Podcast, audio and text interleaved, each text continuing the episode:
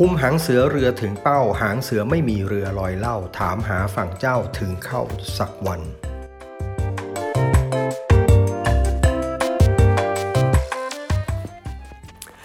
ว้าว ว้าวทำไมใช่ไหมเออผมก็สงสัยเหมือนกัน ไม่มีอะไรครับคือเพิ่งเพิ่งเอามาถึงเวลาที่ต้องต้องต้องอัดนะครับเอ่จริงๆเราจะบอกให้ว่าแอป นี้ไม่ได้อัดมาสักหลายวันอยู่เหมือนกันนะครับไม่มีอะไรกำลังเรียบเรียงความคิดนะครับ ผมกำลังออยู่ในมิชชั่นที่จะทำให้สิ่งที่พูดอยู่ออกมาเป็นเป็น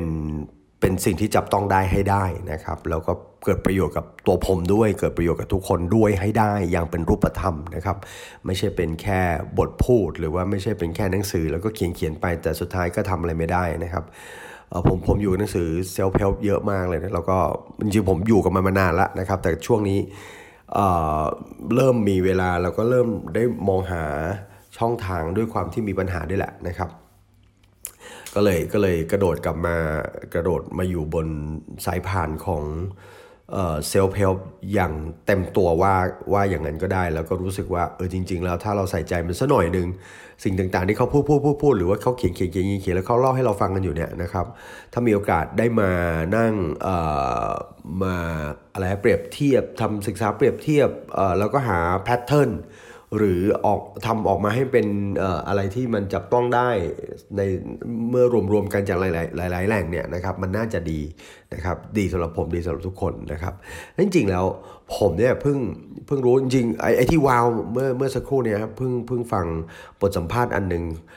ในรายการของ YouTube นะครับช่วงนี้โควิดเนาะก็ไปเปิดเปิดของเก่าๆมาผมทำอะไรบางที อันนี้แนะนำนะผมชอบฟีเจอร์นี้มากเลยก็คือว่าเวลาเราเสิร์ชเสิร์ชอยู่หรือว่ากำลังทำงานอยู่นี่ยไปเจอปุ๊บ มันก็เด้งขึ้นมาบ้างจะด้วยวิธีไหนก็ได้เนี่ยนะครับเขารู้ว่าเราชอบฟังอะไรหรือว่าเขารู้ชอบเราชอบดูอะไรเนี่ยมันก็จะโผล่ๆมานะผมไม่ค่อยมีเวลาดูหรอกส่วนใหญ่ก็save ไว้นะครับผมชอบ feature นี้จริงเลย save ไว้ใน watch list watch list เนี่ยนะครับว่าหรือว่า watch later หรืออะไรเราก็สร้าง playlist ของเราได้เองนะครับก็ลองไป search ดูผมก็จะเก็บไว้เลยว่าอ่าอันนี้เป็นเรื่องนี้นะอ่าผมเก็บไว้เดี๋ยวเดี๋ยวค่อยมาดูนะ อันนี้ผม เก็บไว้ในเรื่องนี้เดี๋ยวค่อยมาดูนะอะไรเงี้ยก็เวลาว่างๆเนี่ยก็จะวิ่งกลับมานั่งดูแบบเนี้ยนะครับแล้วก็ทำให้เราไม่ตกหล่นนะครับในสิ่งที่เราอยากรู้นะครับอันนี้ก็แนะนำเป็นเป็นเออเออผมก็ใช้บางทีก็ลืมๆไปแล้วก็บางที แล้วผมก็มีปัญหาไงเฮ้ยวันนั้นเจอนะแล้วก็อยากจะกลับมาดูอีกแล้วก็ลืมไปว่าไม่รู้อยู่ที่ไหน แถมบางทีไม่ได้จำด้วยว่าอ้าววันนั้นใครพูด เห็นแต่หน้านะครับ อ่ออันนี้ช่องนี้ผมแนะนำนะ Impact Theory นะครับของ Tom b i l l u นะครับเอ่อผมอ่านนามสกุลแกไม่ค่อยถูกหรอกนะครับแต่ก็ของเอ่อลองเสิร์ชดู Impact Theory ผมชอบช่องนี้มากเลย แล้วก็หลาย ๆ ครั้งผมได้ประเด็นสำคัญสั้น ๆ ในเวลาในระยะเวลาสั้น ๆ นะครับเอ่อเหมือนอ่านหนังสือหนึ่งเล่มอะนะครับแล้วก็จากคนหลาย ๆ คนที่ดัง ๆ ทั้งนั้นเลยนะครับก็เป็นเป็นบทสัมภาษณ์แล้วก็เอ่อมีประโยชน์มาก ๆ เลยถ้าใครสนใจ โดยเฉพาะยิ่ง ใครตกอยู่ในสถานการณ์อย่างผมนะ คือเซลล์เพลมากเลยช่วงนี้นะครับปัญหาเยอะครับ ตอนนี้ปัญหาเยอะมากเลย แล้วก็กำลังจะดันตัวเองกลับมาให้ได้นะครับ แล้วก็รู้สึกว่าผมอยู่กับเรื่องพวกนี้นานแล้วนะ เพียงแต่ว่าอาจจะไม่ค่อยได้ คือไม่ได้ใส่ใจแล้วแล้วเราเป็นอย่างนี้ด้วย อ๋อพอรู้แล้วเสร็จปุ๊บ ก็ทิ้งไว้เพราะว่ารู้แล้ว รู้สึกว่าเออเอากลับกลับมาอ่านเมื่อไหร่ก็ได้กลับมาดูเมื่อไหร่ก็ได้ แล้วปรากฏว่าชีวิตมันก็เป็นอย่างนี้แหละครับมันก็ไม่เคยได้กลับมาดูเลย แล้วมันก็จะลืมไปว่าวันนั้นเราได้อ่านอะไรไป สิ่งที่สำคัญที่สุดคือพอรู้แล้วต้อง practice ทันทีนะครับและนี่คือ principle หลักที่ผมพยายาม ทำอยู่ทุกวันทำที่ทำเรื่องนี้ทุกวันนี้ก็เพราะว่าอยากให้ทุกท่านพอรู้สุดเสร็จปุ๊บกลับไปทำได้เลย แล้วก็ practice เท่านั้นแหละฮะที่มันจะทำให้ทุกอย่างมันสติ๊กอยู่กับเรา จะจะถูกใจไม่ถูกใจจะทำได้ทำไม่ได้ ผมว่ามันมาที่หลังนะครับ แต่สิ่งสำคัญต้องอ๋อพอรู้แล้วต้องลงมือทำก่อนนะครับ แล้วก็เอาเมื่อกี้พูดค้างไว้ว่า วันนี้มีโอกาสได้ฟัง เออบทสัมภาษณ์ ของ Tai Lopez นะครับซึ่งเขาก็จะเป็นส่วนใหญ่เป็นน้องผมหมดเลยนะน้องคนนี้ก็จะเก่งมากเรื่อง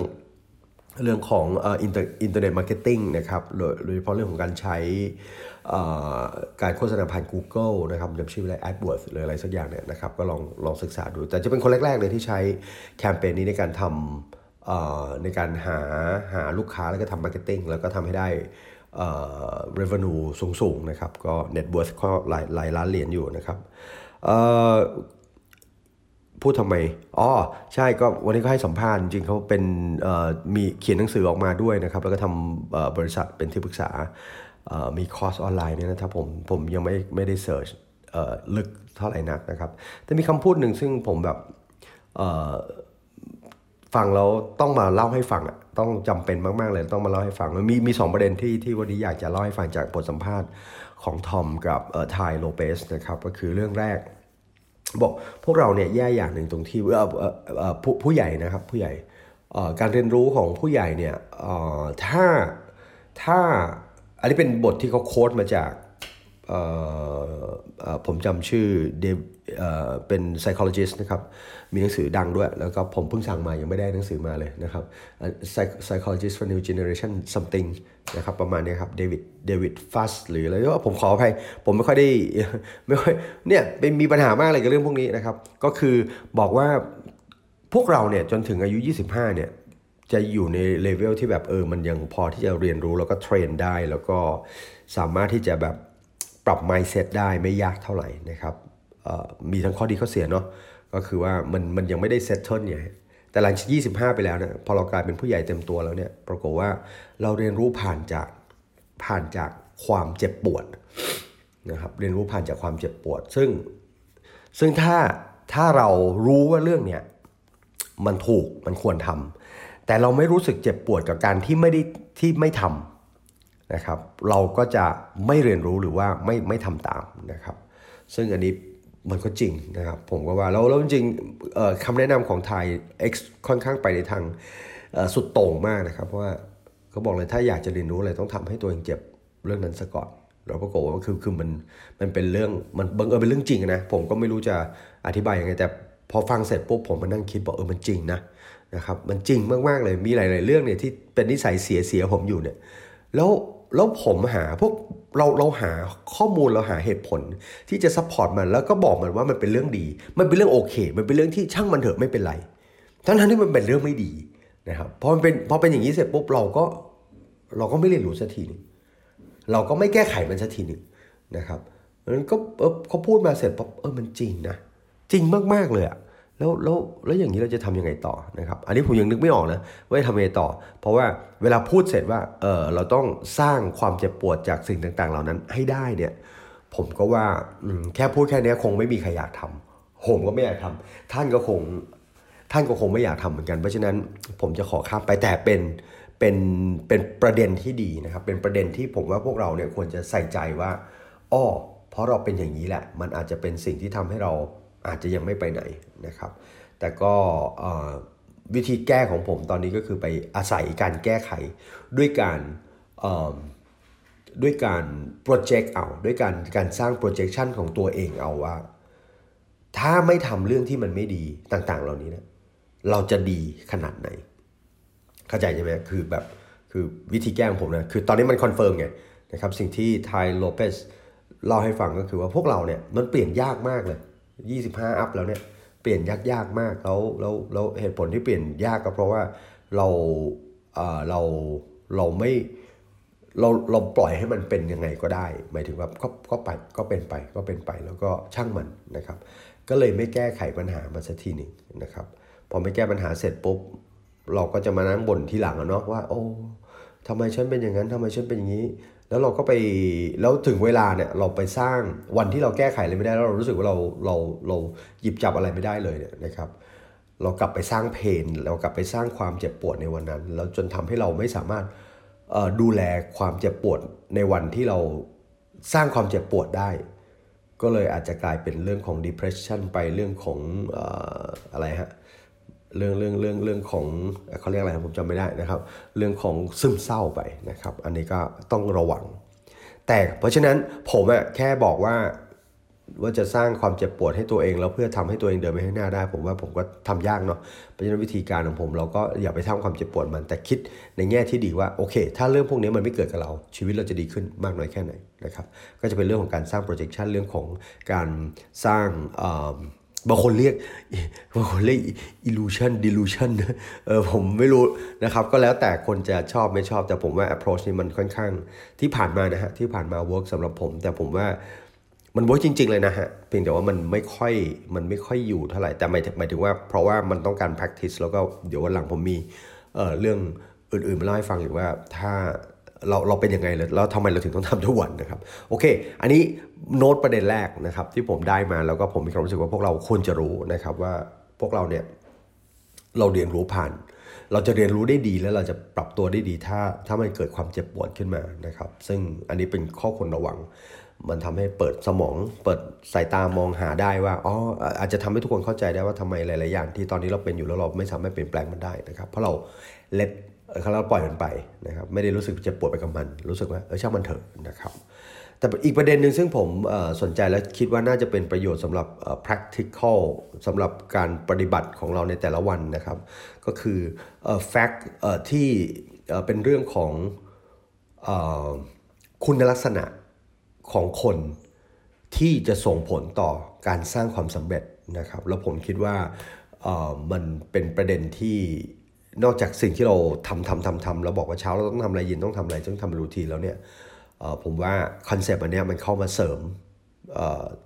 สิ่งต่างๆ เหล่านั้นได้เป็นอย่างดีนะครับ ก็คือทายดึงมาจาก hexaco นะครับ hexaco hexaco personality personality theory นะครับ ซึ่งจริงพัฒนามาสักประมาณประมาณ 10-20 ปีแล้ว แล้วก็ค่อนข้างที่จะถูก confirm หลังๆเนี้ยถูก confirm ผมเห็น paper เยอะขึ้นนะครับ ถูก confirm ว่าแข็งแกร่งแล้วก็เป็นจริง เห็นภาพชัดเจนมากกว่า ล่าสุดนี้จะน่าจะ Big Five นะครับ Big Five ซึ่ง Big Five ก็ถูกก็พิสูจน์มาแล้วแหละว่าแข็งแกร่งแล้วก็เห็นภาพชัดเจนแล้วก็เขาเรียกอะไรฮะมีมีนัยสำคัญในการแบ่งคนตามประเภทแบบนี้มากกว่า อย่าง Myers Briggs หรือว่าอย่างอื่นๆนะครับ แล้วก็อันนี้ Hexaco นี่จะเป็นเวอร์ชันอันล่าสุดนะครับ ซึ่งก็แทนที่จะแบ่งเป็น 5 ก็แบ่งเป็น 6 นะครับผมจำดีเทลไม่ได้นะครับ แต่ก็ประเด็นหนึ่งเขาบอกว่าในในบรรดา 6 6เอ่อ6ด้านที่เราใช้ในการพิจารณาคนและแบ่งกลุ่มคนเนี่ยนะครับเอ่อ หกจะจะหกปัจจัยในปัจจัยที่สำคัญที่สุดเลยที่มีผลต่อความสำเร็จของคน ก็คือปัจจัยที่เรียกว่า conscientiousness นะครับ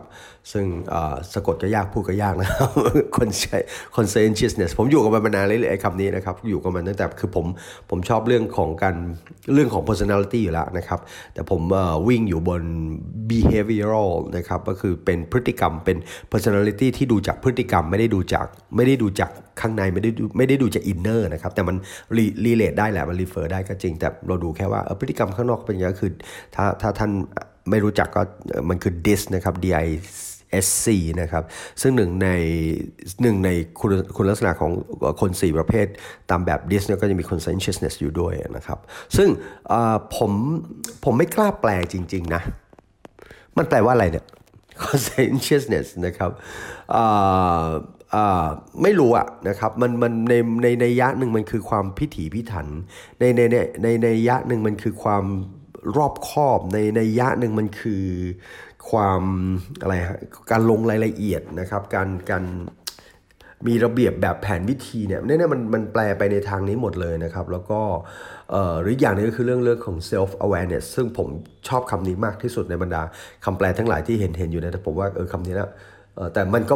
นั่นมัน self awareness แต่มันยังไม่ได้พูดถึงสิ่งที่มันจะออกมานะทั้งทั้งที่จริงๆ conscientiousness บอกมาด้วยว่า ถ้าคนที่เป็นที่มีลักษณะที่เป็น conscientiousness สูงเนี่ยนะครับจะมีลักษณะของความมีระเบียบอยู่นะครับ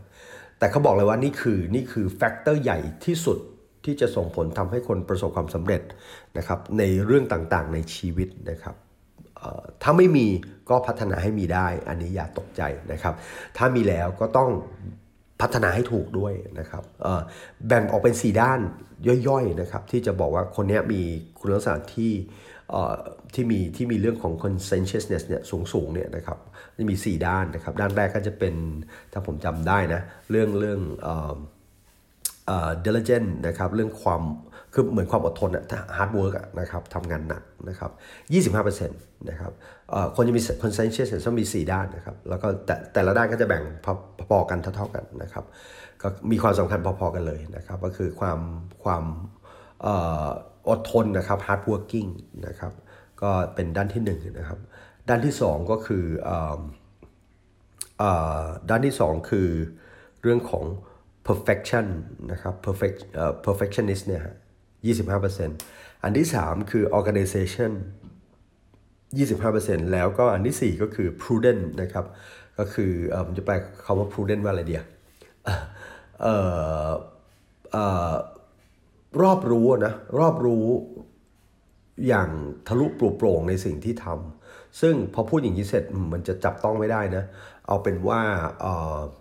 มีความมีมีมีศักยภาพมีความสามารถเนาะมีความรู้พอที่จะตัดสินได้นะครับว่าอะไรดีอะไรไม่ดี ก็พูดพูดแล้วก็ทำยากอีกนะครับแต่แต่แต่ผมผมแค่บอกว่ามันไม่ไม่ได้ยากเท่าไหร่นะครับ ประเด็นที่ใน 4 ด้านเนี่ยนะครับแล้วผมมีความรู้สึกว่าเอ่อคือ hard work คงไม่ต้องบอกนะครับ ทุกวันนี้ถ้าถ้าตั้งเป้าหมายได้ถูกเนี่ยผมว่าไอ้เรื่องกระบวนการ hard work มันน่าจะมาโดยอัตโนมัตินะครับ บวกกับกระบวนการเสริมอื่นๆนะครับ เรื่องของอสองอแต่ปรากฏว่ามี 2 เรื่องที่ผมอยากจะเน้นในวันนี้ก็คือเรื่องของออ organization นะครับการทำงานที่การการทำเรื่องอะไรก็ตามที่เป็นกิจจลักษณะหรือที่มันส่งเสริมเราที่ไปนำไปสู่เรื่องของการบรรลุเป้าหมายเนี่ยระเบียบแบบแผนตื่นเช้ามาทำอะไรเย็นทำอะไรเนี่ยนะครับนี่ก็เป็นพาร์ทหนึ่งของ organization ก็คือความความความเขาเรียกอะไรความมีระเบียบนะครับ ความมีระเบียบแบบแผนการความสามารถในการจัดการตัวเองนะครับ ผมว่าอันนี้เป็นเรื่องที่ดีแล้วก็ไม่ว่าจะเป็นเรื่องต่างๆการมองว่าวันนี้จะทำอะไร มีเป้าหมายอะไร มีเรื่องอะไรควรจะทำก่อนทำหลังเนี่ยนี่เป็น part หนึ่งของ organization ทั้งหมด เพราะฉะนั้นสิ่งที่ท่านทำอยู่กิจวัตรที่ท่านทำอยู่ทุกวันที่มีโอกาสได้มีการทบทวนแล้วก็วางแผน วันนี้ทำอะไรมาแล้ว แล้วพรุ่งนี้ต้องทำอะไรต่อไป วันนี้จะทำอะไรให้ดี mood ของเราเป็นยังไง อารมณ์ของเราเป็นยังไง นี่เป็น part part ที่ที่เราฝึกกันมาตลอด แล้วก็ผมว่าเป็น part ที่จะส่งเสริมนะครับเรื่องของ organization แต่ perfection เนี่ยผมชอบมากแล้วก็ผมมีความรู้สึกว่านี่มันคลิกเลยล่ะ แล้วผมมีความรู้สึกว่าเนี่ยคือสิ่งที่ผมขาดมาตลอดนะครับ ก็คือเราทำเราทำแล้วเราก็ทำแล้วเราก็บอกว่าเนี่ยเรามี 1 2 3 4 5 แล้วเราก็ทำ แล้วเราก็รู้สึกเราเราได้ทำตกเย็นก็มารีวิวนะครับแล้วก็แล้วก็เห็นว่าเออจุดผิดจุดผิดจุดผิดอยู่ตรงไหน แต่เชื่อไหมขนาดรีวิวไปแล้วพรุ่งนี้เจอเรื่องเดิมนะเผลอๆผมตัดสินใจเหมือนเดิมเลยนะครับอาจจะเป็นเพราะว่าสภาพแวดล้อมพาไปบ้าง หรือว่าสเต t ออฟม n ไม่ไม่ดีบ้างนะครับแต่ผมกลับมีความรู้สึกเนี่ยถ้าผมฝังคำเนี้ยอยู่อยู่ในหัวได้นะมันน่าจะ work มากเลยนะครับเรื่อง perfection ซึ่งทายบอกว่าเรื่อง perfection เนี่ยไม่ต้องกังวลเลยไม่ต้องไม่ต้องคิดอะไรเยอะเลย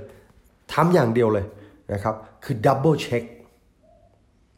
double check งานตัวเองตลอด double check การตัดสินใจของตัวเองตลอด double check สิ่งที่เซ็นไปตลอด double check สิ่งที่พิมพ์ออกไปตลอด double check สิ่งอีเมลที่ส่ง double check เมลที่เข้ามา double check บางคนบอกโอ้ยสบายเลยฉัน double check Facebook ส่งดูหนึ่งครั้งรูดไปเสร็จแล้วหนึ่งครั้งขอรูดอีกครั้งเนี่ยอันนี้ไม่ใช่นะครับ double check งานของตัวเองตลอดคำพูดของตัวเอง เอ่อคือบางทีพูดไปแล้วเนอะแล้วบางทีไม่ได้คิดก่อนพูด double check ได้นะฮะเออเออเฮ้ยเมื่อกี้พูดไปเข้าใจอะไรผิดเปล่านะครับผมว่าเป็น skill ที่แบบสุดยอดเลยอะผมว่ามันมันมันมันมันชัดเจนมากเลยแล้วมันจะทำให้เราเห็นเผลอๆเราจะสามารถเห็นปัญหาได้ในในโอกาสนั้นเลยที่เราเพิ่งทำไปนะครับเพราะฉะนั้นผมคิดว่านนี้เป็นเรื่องสำคัญมากๆ แล้วด้วยด้วยการ double check เนี่ย นะครับมันน่าจะส่งผลถึงถึงซึ่งความเป็น perfect ใช่ไหมก็จะส่งผลถึงเรื่องของเอ่อมันเป็น part หนึ่งของ hard work อยู่แล้วนะครับหรือว่าต่อให้เราไม่ hard work double check เสร็จว่ามันไม่ดีเราก็ต้องกลับมานั่งทำใหม่หรือ revise ใหม่ ก็กลายเป็นคน hard work ไปได้ แล้วนอกจากนั้นกลายเป็นคนมีระเบียบด้วยพอ double check ปุ๊บก็จะส่งเสริมทำให้เราเห็นว่าจุดบอดจุดไม่ไม่ดีในสิ่งที่เราเพิ่งทำไปเนี่ยมันมีมากน้อยแค่ไหนนะครับแล้วที่ผมชอบก็คือมัน on spot เลยมันคือ double check อะ มันตรงนั้นเลย มันไม่ต้องรอตอนเย็นแล้วมันนั่งรีวิววันนี้เราได้ทำอะไรลงไป หรือว่ามันนั่งจินตนาการไปก่อนแล้วก็ลืมไปแล้วว่าเฮ้ยวันนี้เราตั้งใจจะทำแบบนี้แบบนี้แบบนี้นะนี่มันแบบทุกตลอดเวลามันสามารถทำได้ตลอดเวลาแล้วผมคิดว่าว่าเป็นประเด็นที่แบบเออง่ายแล้วก็ยิ่งใหญ่มากเลย ผมไม่ over นะ นี่ผมว่าจริง ๆ นะเนาะ double check double check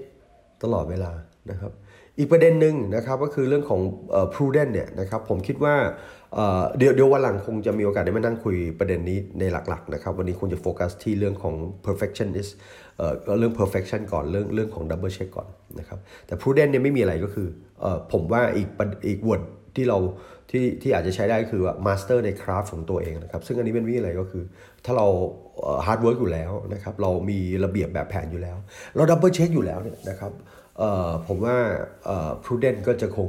ก็น่าจะเกิดขึ้นการตัดสินใจก็น่าจะ มันน่าจะถูก revise ได้โดยตลอดเวลานะครับล้มแล้วก็ลุกขึ้นมาได้ทำแล้วผิดแล้วก็ทำใหม่นะครับก็เพราะว่าเรามีความที่เรา double check เรามีความ perfection เราเราเราเรามี hard work อยู่ เพราะฉะนั้นผมว่ามันก็น่าจะเกิดขึ้นมา อันนี้มัน 4 ตัวนะครับ4ด้านของ 4 ด้านของเอ่อ conscientiousness นะครับแล้วผมคิดว่าวันนี้มาเล่าให้ฟังนะครับเพราะได้ประเด็นอะไรใหม่ๆ แล้วผมมีความรู้สึกมันจะทำให้ การปฏิบัติตัวของเราในแต่ละวันเนี่ยต่อให้วันนี้ท่านไม่เคยทำอะไรมาก่อนเลย วันนี้ท่านแค่เริ่มอย่างเดียวว่า ต่อไปฉันทำอะไรฉันจะ double check งานฉันตลอดเนี่ยผมว่าแค่นี้มันก็จะเป็นหนึ่ง step ที่จะพาท่านไปสู่ความสำเร็จได้นะครับ ก็อาจจะมีประเด็นเยอะไปหน่อย แต่ว่าผมว่าวันนี้เนาะ double check double check นะครับอย่างที่บอกเออบางคนบอกโอ้ทำช้าไปไหมเนี่ยนะครับเออเนี่ย อยู่มานานแล้วเพิ่งจะได้ฟังเรื่องแบบนี้โอ้ไม่ทันแล้วนะครับปล่อยมันไปแล้วกันนะครับ บอกเลยฮะถ้าเราปล่อยไปนะครับ เราก็จะไปจบที่ไหนสักที่นะครับ แต่คิดดูแล้วกันนะครับ คือเราอะยังไงก็ต้องจบนะครับ เหมือนต้องกินข้าวนะครับ กินดีหรือไม่ดียังไม่รู้แต่เราต้องกินถูกไหมฮะเหมือนเราต้องเข้าน้ำนะครับ เข้าไปเพราะว่าจริงๆมันคือยังไม่รู้เลยว่าเข้าไปทำไมนะครับ มีไหมอาจจะไม่มีนะ แต่ก็นะเราไม่ได้มีเป้าหมายในการเข้าห้องน้ำแต่เราต้องเข้านะครับ เราไม่ได้มีเป้าหมายในการกินข้าว อาจจะมีเป้าหมายสามัญคือเพื่อเพื่ออยู่ได้ แต่แต่แต่เราต้องกินอะใช่ไหมครับเพราะฉะนั้นมันก็เหมือนกับชีวิตเราถ้าไม่ตั้งเป้าหมายไว้สุดท้ายเรายังต้องหายใจมันก็จะพาเราไปไหนสักที่หนึ่งเพราะฉะนั้นผมว่าดีที่สุดมันต้องยังทำได้ครับ ผมยังมั่นใจว่าไม่ว่าผมผมถ้าผมยังคิดจะทำผมก็คิดว่าทุกคนทำได้ ผมอายุมากแล้วนะครับ แต่ผมคิดว่าอย่าไปคิดมาเลยว่ามันมากเท่าไหร่ ยังไงก็ยังมีอนาคตให้จับนะครับ ยังไงก็ยังมีอนาคตให้เราต้องวิ่งต่อเดินต่อ อย่างน้อยที่สุดผมมีเวลาสั้น ๆ ในการเดินให้มันถูกต้อง ผมก็ยังมีเรื่องไปเล่าให้ลูกหลานฟังต่อได้ว่า เมื่อวันนั้นผมผิดไปแล้วนะครับ เมื่ออีก 10 ปีที่แล้ว ผมไม่เคยทำเรื่องนี้ แล้ววันดีคืนดี ผมคิดว่าผมจะเริ่มตั้งแต่วันนี้มันทำให้ชีวิตผมเปลี่ยนยังไงนะครับ วันที่ดีเวลาที่ดีมันอาจจะผ่านไปแล้วครับ แต่วันที่ดีถัดมาคือวันนี้ครับผมเพราะนั้นวันนี้ฝากทุกท่านกลับไป double check ทุกสิ่งทุกอย่างที่ตัวเองทำครับผม